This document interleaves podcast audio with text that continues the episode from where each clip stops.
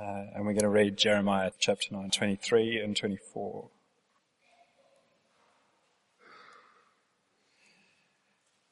This is what the Lord says.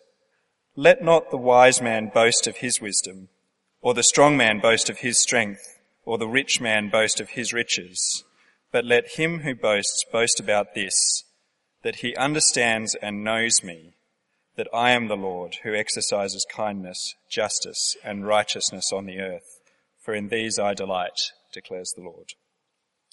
Our second reading, we're going to flip over to 2 Corinthians chapter 11 starting at verse 16. I repeat, let no one take me for a fool. But if you do, then receive me just as you would a fool, so that I might do a little boasting. In this self-confident boasting, I am not talking as the Lord would, but as a fool. Since many are boasting in the way the world does, I too will boast. You gladly put up with fools, since you are so wise. In fact, you even put up with anyone who enslaves you or exploits you, or takes advantage of you, or pushes himself forward, or slaps you in the face. To my shame, I admit that we were too weak for that. What anyone dares to boast about, I am speaking about, I am speaking as a fool, I also dared to boast about. Are they Hebrews? So am I. Are they Israelites? So am I. Are they Abraham's descendants? So am I. Are they servants of Christ? I'm out of my mind talk, to talk like this. I am more. I have worked much harder, been in, in prison more frequently, been flogged more severely, and been exposed to death again and again.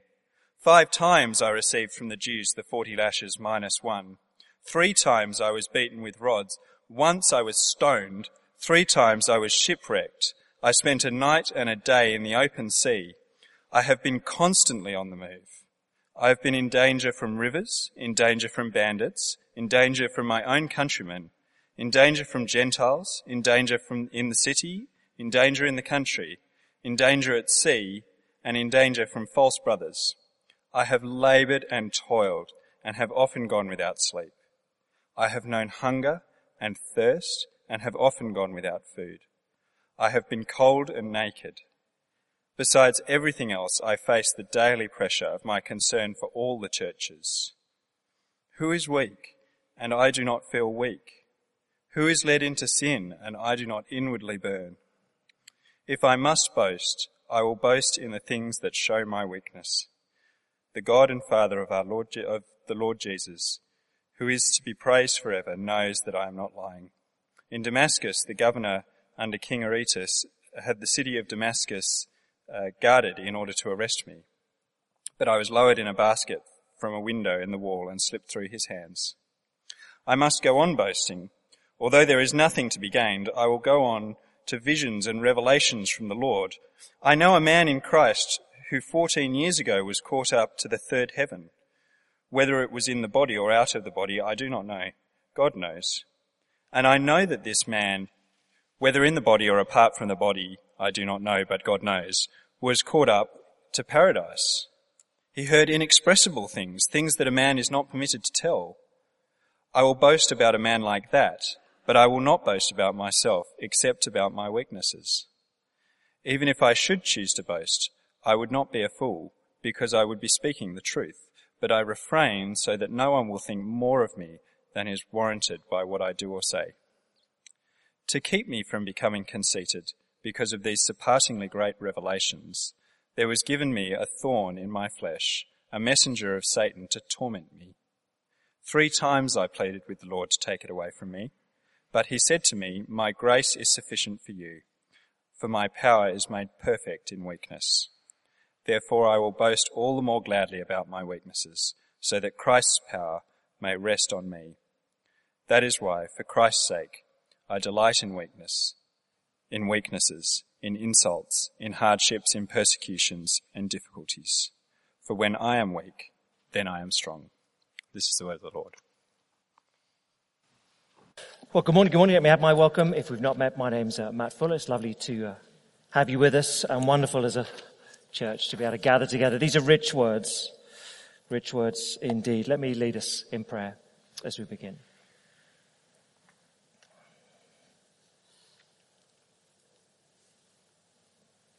Father, we've sung already this morning, your every promise is enough for every step I take, that you sustain us with your arms of love, you crown us with grace. Father, would we understand this rightly? There are meaty truths here for us to wrestle with, but would we leave in no doubt that uh, for those of us who know you, who love you, for those of us who call ourselves Christians, you promise us grace for today there is grace from the Lord Jesus Christ for us today, so we can cling to him. Father, teach us, we ask, in his name. Amen. Uh, recently I had to, I was asked to invite, I had to send in some biographical details, uh, for a conference uh, I'm going to and, and, speaking at, and so you had to send in your little bio. Can you send through your bio? Now, every subculture is this, has its own little idiosyncrasies, and in, in the Christian world, when you have the ministers' biographies, they're all basically identical. They are all just identical. They all say the same thing. So minister it may be, Minister Jim is pastor of this amazing church and uh, he's written all these things. It's extraordinary how much he's written uh, and he's married to the very wonderful lady so-and-so and they have this number of children and two million grandchildren and um, you must really pay your money and come to this conference. They're basically all the same. I'm not being rude. It's no, I, I just, they all turn out to be the same. It's, so it seems to me. It's just one of those things. So I was asked to send in my little bio and I was in a slightly contrary contrarian mood. Uh, and what do I put in? I know what I'm meant to write. I know what I'm meant to write. They're all the same. So here it is. This here's what I wrote. Would you come to this conference? Uh, Matt Fuller was a child prodigy who preached his first sermon to his parents from the womb. He's well known for his godliness and unrestrained humility. He's galactically famous, a speaker in demand across the many universes, although most access his ministry through one of the 250,000 books he's published. He's won International Husband of the Year three times, currently has 17 children and 95 grandchildren. Most of those are missionaries, although some are now serving as presidents of respective countries around the globe. Matt's hobbies include representing England at tennis, chess, and muffin baking. He currently holds the position of British Pipe Smoker of the Year. How about that? Does that work? Does that work for you? Would you want to go to that one? They're all, they're, they're all the same, these sort of things. I, I don't want to be rude, but what do you do when someone asks you, can you list how brilliant you are? I mean, no one puts it quite like that, do they, of course? But whenever you put together a CV, kind of being asked that question, maybe a while, maybe a few years since you've had to do that. But when you apply for a job, Humility doesn't go down that well always. No one applies for a job and describes everything that's gone wrong in the last few years. Well, I've been at my current company for three years and I got this wrong and, and this went down and this project collapsed. No one writes like that. It'd be slightly unwise to do so in a, a secular job interview. But Paul does just precisely that here. Let me tell you everything I find really hard. Everything that has gone wrong. Let me tell you how fragile I am. That's a slightly unusual uh, approach to take. But I think, I hope, we'll uh, understand a bit more that in Christian ministry and in general sense in the Christian life, the Lord longs to see a dependent humility within us. He longs for that, for his honor, for our good, but a dependent humility. And he will bring Christians to a point of weakness so they know just that. Uh, we're near the end. Uh, uh near the end of this letter of 2 Corinthians, off and on. We've been looking at it uh, throughout uh, this academic year. Uh, and I guess if you've been here, you'll know the Apostle Paul then had planted this church in Corinth a number of years earlier and established it, and, and, it had all grown up healthily in many ways. But bogus Christian leaders, false teachers, have come in and said, "Well, Paul, he's very weak, feeble, fragile man. That, oh, look, look, he's in prison. Everything goes wrong for him." Stick with us, Corinthians. Follow us and your lives will be far better. None of this feeble Christianity where things go wrong. We will offer you a successful Christianity. We will offer you glory and power, not weakness and fragility. And so that's what these crowd have come in. We're getting to the end here and Paul is, well, we started last week, launched into what he calls, what gets known as a, his fool's speech. Because he's doing something that he thinks is very, very foolish. He's boasting. He's going to boast about all his different achievements. Uh, and so uh, we can read it. Just pick it up, verse 16. He's, halfway through, but verse 16, let no one take me for a fool. Receive you, uh, um, verse 17. In this self-confident boasting, I'm not talking as the Lord would, but as a fool. He's saying, I really don't want to do this. But this is the game we play, is it? Okay. Uh, look, it's a really, stu- it's a foolish thing to boast about what you've done. I shouldn't be doing it really as an apostle, but hey, this is the game we're playing. I can play the boasting game with you. It's what seems to be the game in Corinth, verse 18. Many are boasting in the way the world does, listing all their marvelous achievements. I too will boast. And anyway, you'll put up with my little foolish game of boasting because, well, verse 19, you're putting up with lots of fools at the moment. You're putting up with people, verse 20, who enslave you, exploit you, take advantage of you, slap you. Well, that's a bit extreme. But any parent of a teenager who's joined any sort of cult will see that's just that sort of cultish behavior, even to the point of physical violence. Oh yes, we can play this foolish game of boasting. You're a bit foolish, aren't you, Corinthians? Because you allow yourself to be exploited and manipulated and, and beaten even. Uh, verse 21, I'm so sorry. I am so sorry that I'm weak. I was just too weak to ever exploit you and hit you. I'm really, I have to apologize. It's sort of biting sarcasm to him at this point. Let's play the boasting game then. And if we're going to play this game, on we go. I just say, look, here we go. Two, two ways of boasting. Two bad ways of boasting, uh, and then we'll get to the point of it really. One sensible way of boasting at the end. And it's really verses 7 to 10 that are going to make sense uh, of the rest of what he says. So hold on for them. Okay, here, if we're going to play the boasting game, let me boast of a couple of things. I shouldn't do. It's all very silly, but let's go with it. First is this. The fool then boasts of I don't know how to summarize it, but maybe his credentials and service. The fool boasts both of his credentials and his service. 21 to 33. Verse 21 of chapter 11.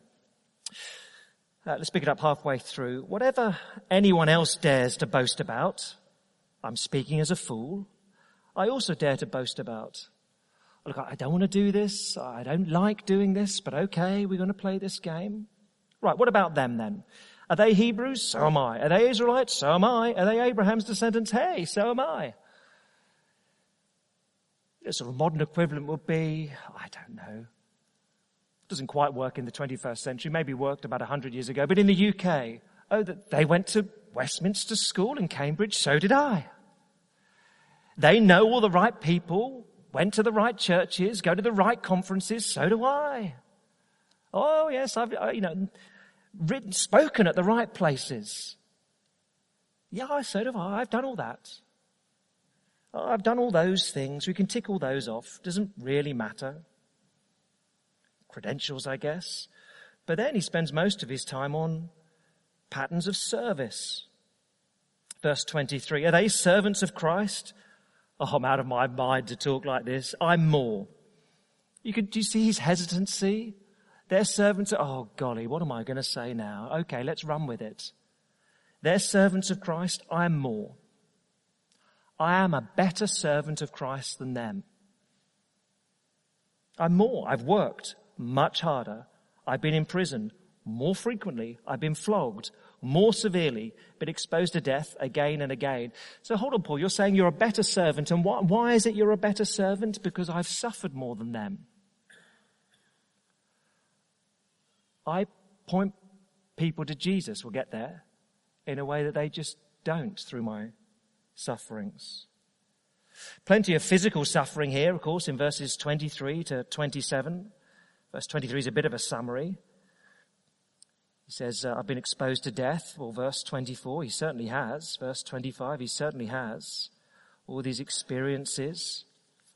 How many times is that? At least five times definitely exposed to death. Probably double that, you could say. Then you get these pairs of dangers. Verse 26, I've been constantly on the move. I've been in danger from rivers, from robbers, in danger from Jews, in danger from Gentiles, in danger on land, in danger at sea, in danger from opposition.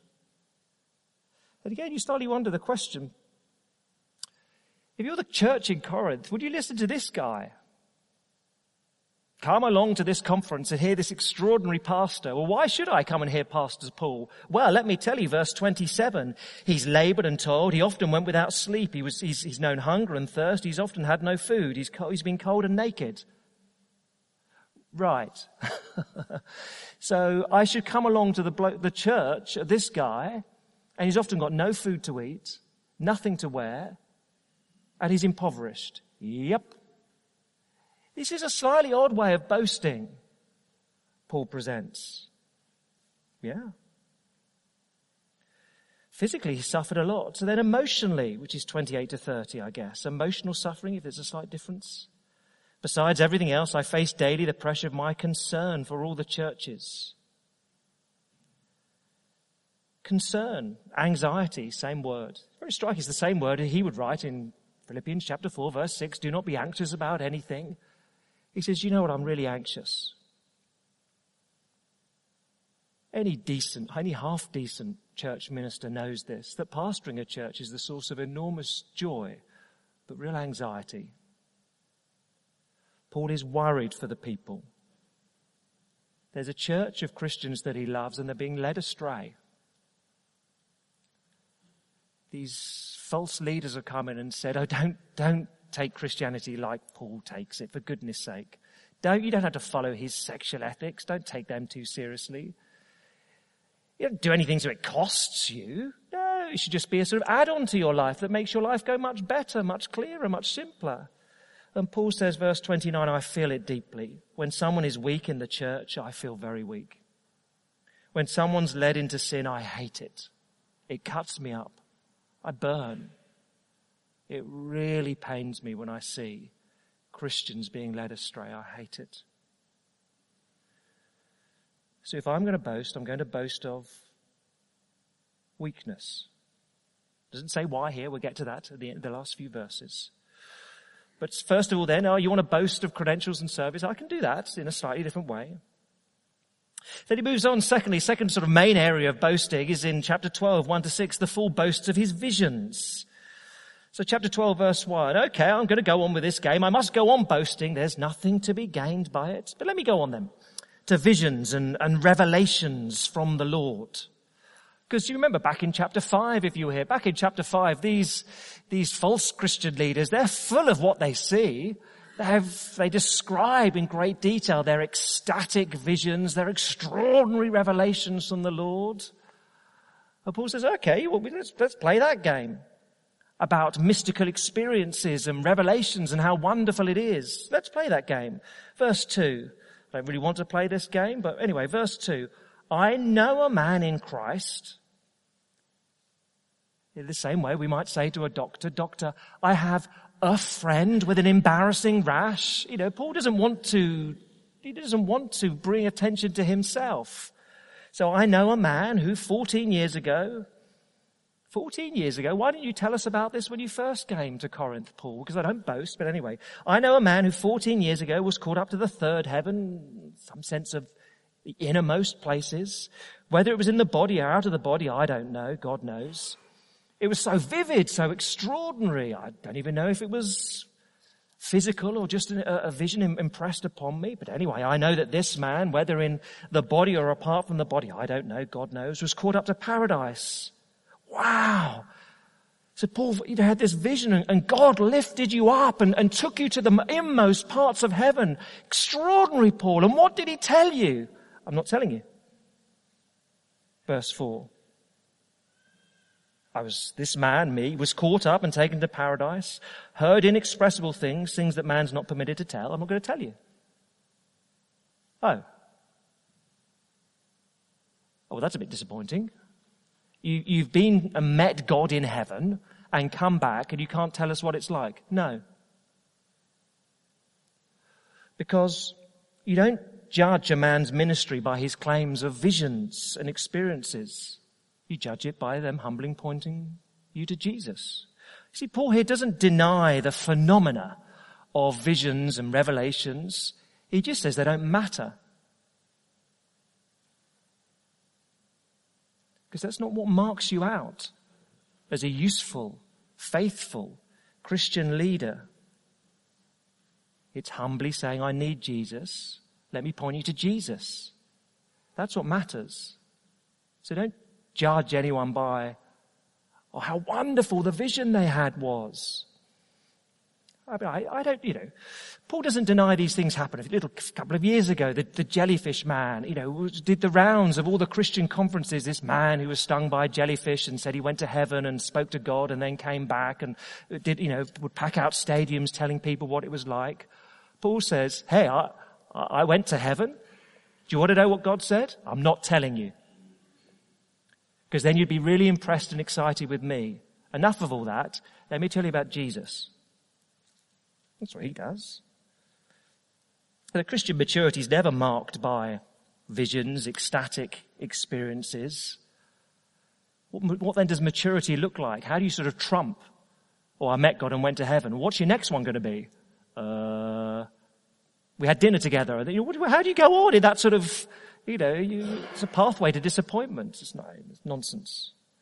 Paul says, I'm going to boast in something different. Verse 5, I'll boast about a man like that.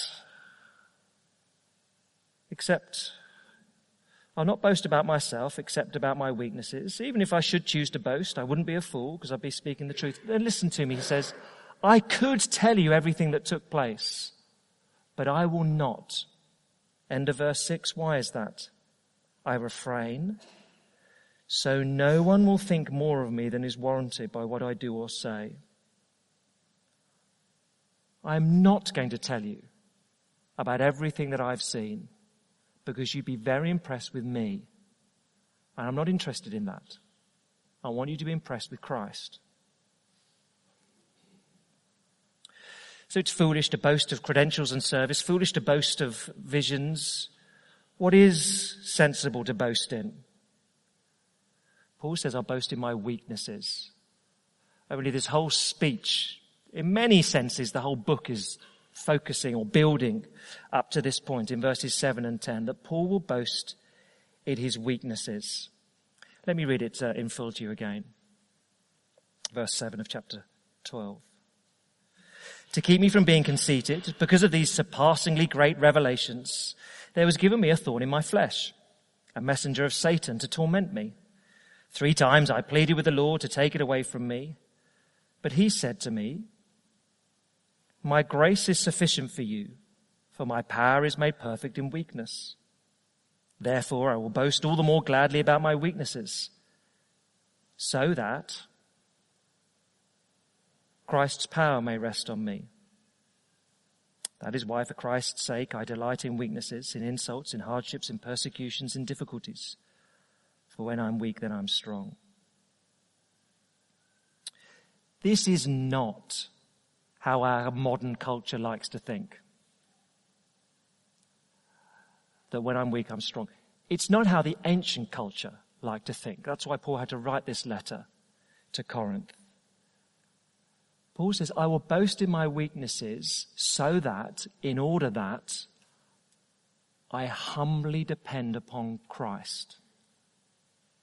That's why. This will never be popular. I don't think anyone gathered here this morning would choose, I want to be weak in order to know more of Christ's strength. I'll get into the detail. It will never be popular, never be popular in our culture, because everyone wants to be strong in their own right. But we do need to know it. There was a very sad, uh, somewhat bitter article in the paper. It was two, two weekends ago uh, in the uh, the Times. Christina Patterson, if you know her, she's a journalist, uh, presents the Late Show, a commentator, so newspaper journalist, TV journalist. And I didn't know this about her, but she wrote this uh, quite long, angry article. She'd become a Christian in her teenage years.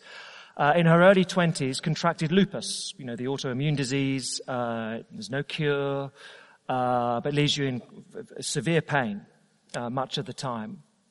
Uh, she was attending a very large central London evangelical church and was told, uh, God will heal you. In fact, in very blunt language, the leadership of the church said, God has told us that he will heal you and she was not healed. And so she rejected the Christian faith and now writes very angry articles, very bitter. That was not helpful advice. Don't mishear me. Of course, the, the Bible says God can do miraculous things. He can miraculously heal. I believe He could do that. He doesn't promise to do that. And sometimes, perhaps, the greater miracle is that someone can still praise him and follow him in the pain. He decides how that turns out. But Paul will boast in his weaknesses. We need to understand this rightly. Let's, let me ask sort of three questions to try and uh, get to the guts of what's here. First is this, what is the thorn that Paul is given? What, what actually is it? Well, quite simply, we're not told. Paul is given a thorn in his flesh. We're not told what it is, but it's synonymous, verse 9, with weakness. And in verse 10, Paul puts four other words next to it, which may explain what's going on. So the thorn is its weakness. And uh, verse 10, he'll say, I delight in weaknesses. And then four other words in insults. An obvious sense of mockery.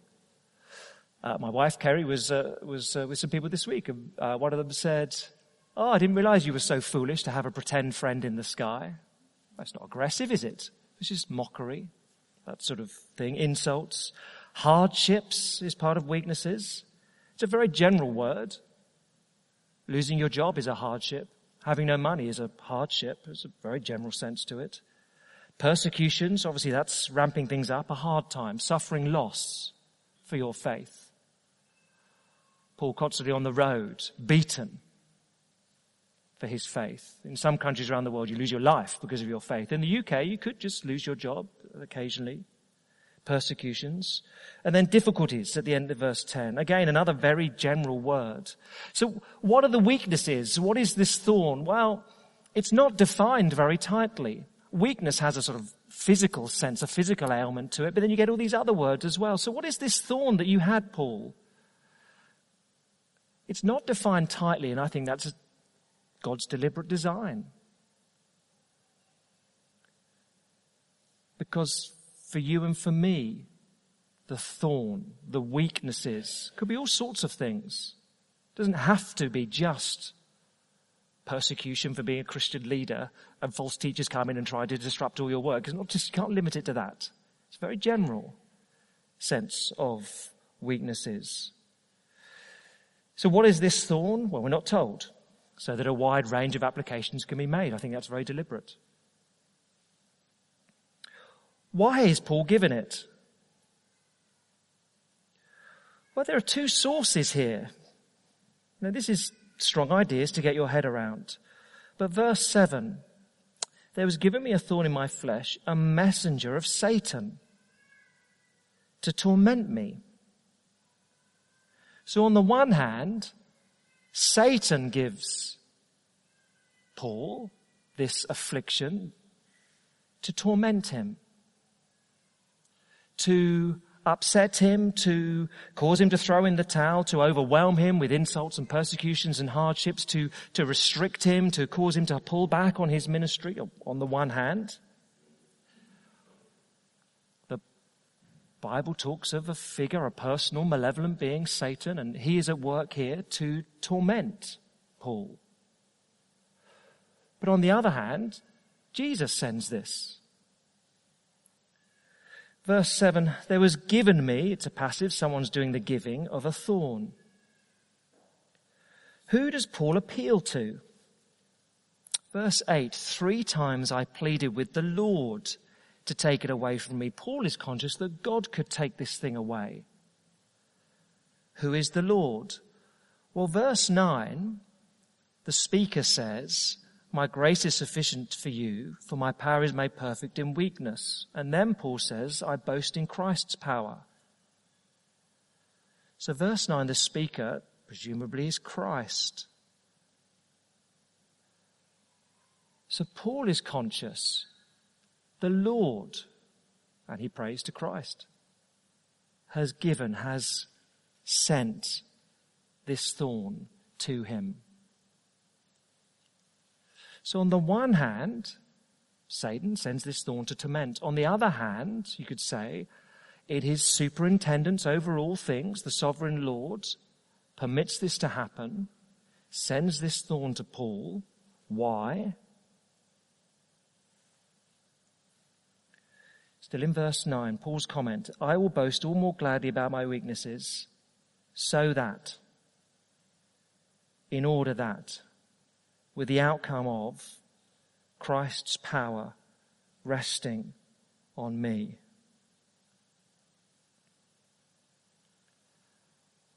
So Satan sends this thorn to torment, but Christ sends this thorn so that Paul will depend upon Christ, boasting Jesus Christ. You and I could easily sit here and think, well, you know, given the choice, do you know what? I don't want a thorn. I don't want affliction in my life. I don't want insults. I don't want hardships. I don't want persecution. I don't want difficulties. I'd rather not have those things. Thank you very much. But what this wonderfully tells us is that God has a purpose in them. It's not arbitrary. It isn't that your life has gone completely off the rails. There is a purpose. Paul prays. He thinks the thorn being removed would be the best thing for him. And God says, no, it is not. And we think, of course we do, we think comfort, straightforward lives, eight really nice hours sleep a night, plenty of money so we don't have to worry about that, health so we can get on with all, all the things we want to get. We think those will be the most important things we need. We think those are the really important things to serve God. And God says, no, no, sometimes you need to be brought to a point of weakness so that you trust in me. And that is better for you. No, we wait to heaven. We go to heaven for comfort, for ease, and meantime we trust in the Lord who gets us there. So what is the thorn? We're not told. Uh, why the thorn? Well, it comes from Satan to torment, but supremely it comes from the Lord, so he'd depend. Now look, practically, third little question, what does boasting in weakness actually mean? Paul says, I'll boast in my weaknesses. Go forth and boast in your weaknesses. What does that mean when I fill in my CV tomorrow, when I apply for that job tomorrow? Do I say everything I do wrong? No, he's not saying that. Essentially it is dependence upon the Lord. So he is not encouraging a passive resignation in the midst of trials. Golly, I'm suffering here and I'm overwhelmed here and I'm just going to collapse on the floor. Paul says, don't resign yourself in trials, pray. Paul prayed. It is unusually praise to Jesus rather than God the Father. I don't know what to make of that really. Overwhelmingly, Paul would pray to God the Father. Here he prays to Jesus three times. Some sort of echo of the Garden of Gethsemane when Jesus prayed three times in extreme circumstances for the Lord. Maybe, I don't know. But it's not resignation he prays. Uh, don't also, don't view weaknesses as a route to personal strength. I think I read this, I think I always understood it this way, which is wrong. You know, a bit like a professional sportsman. You know, oh, I've got a bit of a hamstring problem, uh, this season. So in the summer, I'm going to have an operation and I'll be out of action for, uh, uh, for six weeks. But when I come back, I'll be stronger than ever. I'll have an operation, that'll make me weak, but in the long run, I'll be stronger. It's not about me. Paul is not saying, Whatever doesn't kill you makes you stronger. He's not saying that. Because it's not him that gets stronger. Do you see the difference? He says, when I am weak, I'm strong because I'm trusting in Jesus. Those are simultaneous things. When I am weak, I don't get stronger in myself. I don't know how that works. But when I am weak, I rely on His strength. So a little while ago, our, our family went for a walk, as I don't know, five, six mile walk, uh, with another family and their three children. And uh, their youngest, about five years old, had, uh, you know, he's not the, not the sturdiest of walkers at the best of times. It was a slightly ambitious uh, thing to go for a walker, and it was a bit up and downy with him. Uh, but anyway, off we go with uh, uh with the little little Tristan, and he's all right. A bit whingy, a bit moany, a few Haribo keep him going. You know, you know oh, how far is it? Eat this, uh, and uh, on he, you know we run, and then we got about you know two thirds of the way round, and then he just sort of sat down on the floor and said, "Oh." In a very sort of demonstrative, dramatic way. I am done. I can't go any further. At which point his dad sort of, you know, whipped him up, put him on his shoulders, and on he went. And that's what Paul's talking here. It's not that all of a sudden this little boy, five year old, oh, I'm really weak. But in my weakness, all of a sudden I've discovered extraordinary strength and on he goes and now I can run faster than all of you. No, in his weakness, he's carried. He's carried. When he is weak, then he knows strength, the strength of someone else to carry him through. He won't stumble now because he's carried. There's a strength to him. Now we do need to be careful in talking about these things. Paul is strong in talking of his experience. We don't want to make it an absolute. Not all who suffer become humble. Not all who are humble have suffered enormously. Doesn't, it's not automatically a sort of, you put one thing in, you get one thing out. Plenty of humble people who've gone through life without major trauma. But, when you put this into the rest of the New Testament, you'd have to suggest that it's fairly normal Christian living to be brought to a point of weakness in order that you rely, depend, trust more deeply upon Christ and His power. And if you go through life professionally, in your family, financially, without any troubles, you sail through life, it is unlikely you know much of this power that comes through relying humbly, deeply upon Christ. Paul suggests that normal Christian living is, will involve at times being brought to the point of weakness so you know Christ's strength. But the humility, that's the key thing. Paul is humbled. Paul is made weak in order that he depends upon the Lord, boasts in Christ and not himself. That's the key thing. Often weaknesses will be needed to get us there. But that humble dependence, that's what's needed. So what is boasting in weakness? It's dependence. Boasting in weakness is not, oh, let me tell you about all my ailments this week. It's not that. It's depending upon Christ and saying, look at him. Look at him. It's very wonderful what he does for me. So Paul would ask us, what do we boast in? Are we boasting in my achievements, my strength, or Christ's strength? What are we boasting in? Having heard from Jesus, my grace is sufficient for you, Paul's outlook is, verse 10, I've learned that I'm going to boast all the more gladly about my weaknesses so that Christ's power may rest on me, dwell with me. It's the same word as John chapter 1 verse 14. The word became flesh and dwelt, tabernacled, pitched its tent. When I'm weak and exhausted, Paul says, I know that Jesus pitches his tent right next to me, with me. When I'm weak, I know his strength. I don't often do this. This week I, uh, I looked online at, um, uh, I wondered if Charles Spurgeon had preached on, uh, on this passage. I thought he probably had. Uh, some would know his story. Is he the, the, the, best English preacher ever? I don't know, you can argue the, the toss over that. But undoubtedly the, uh, in the 19th century, the most famous Christian of his day, you know, they built this enormous church, Metropolitan Tabernacle for him to preach in, uh, set up all sorts of, I mean, he was phenomenon. All his sermons published, everyone would have known who he was. A phenomenal leader in his day. For the last 27 years of his life, uh, if you tot it up, a third of the time he was in bed a third of the time unable to get up and work, unable to preach.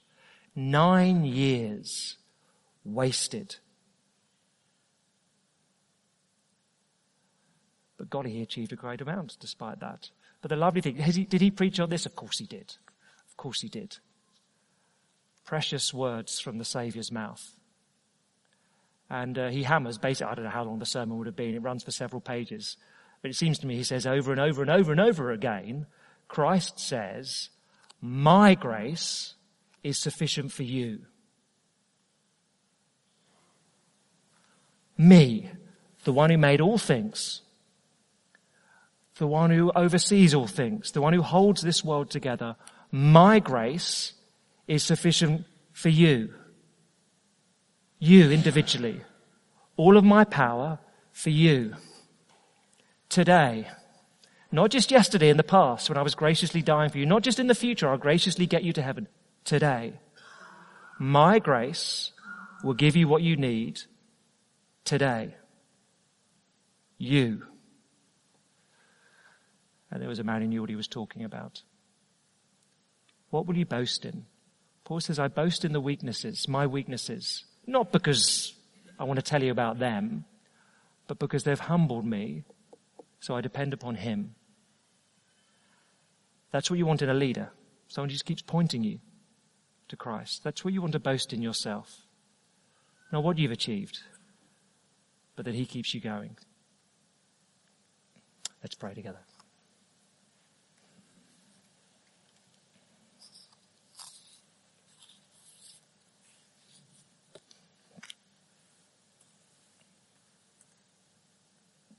Father, I pray that you'd hear us. Excuse me, that we would hear your words rightly this morning, that we would know that uh, there are occasions when you use our trials, our weaknesses, our afflictions, our hardships, our struggles. They are designed by you in order to bring us to a point of weakness so that we may cling to you, depend upon you all the more, express our need and trust in you. Father, that is a wildly unpopular truth in the 21st century because we want to be self-reliant. So we want to say, hey, look what I've done. Look what I've achieved. Look how strong I am. Look how impressive I am. Look at me.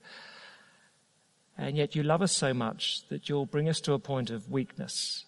So we cling to you. The small child is stronger, safer on his father's shoulders than he is on his own. And Father, we are in a better place when we're clinging to you than relying on our own strength. Father, would we understand these truths rightly so that we do depend upon you? We love you and praise you and point others to you for the honor of your name. Amen.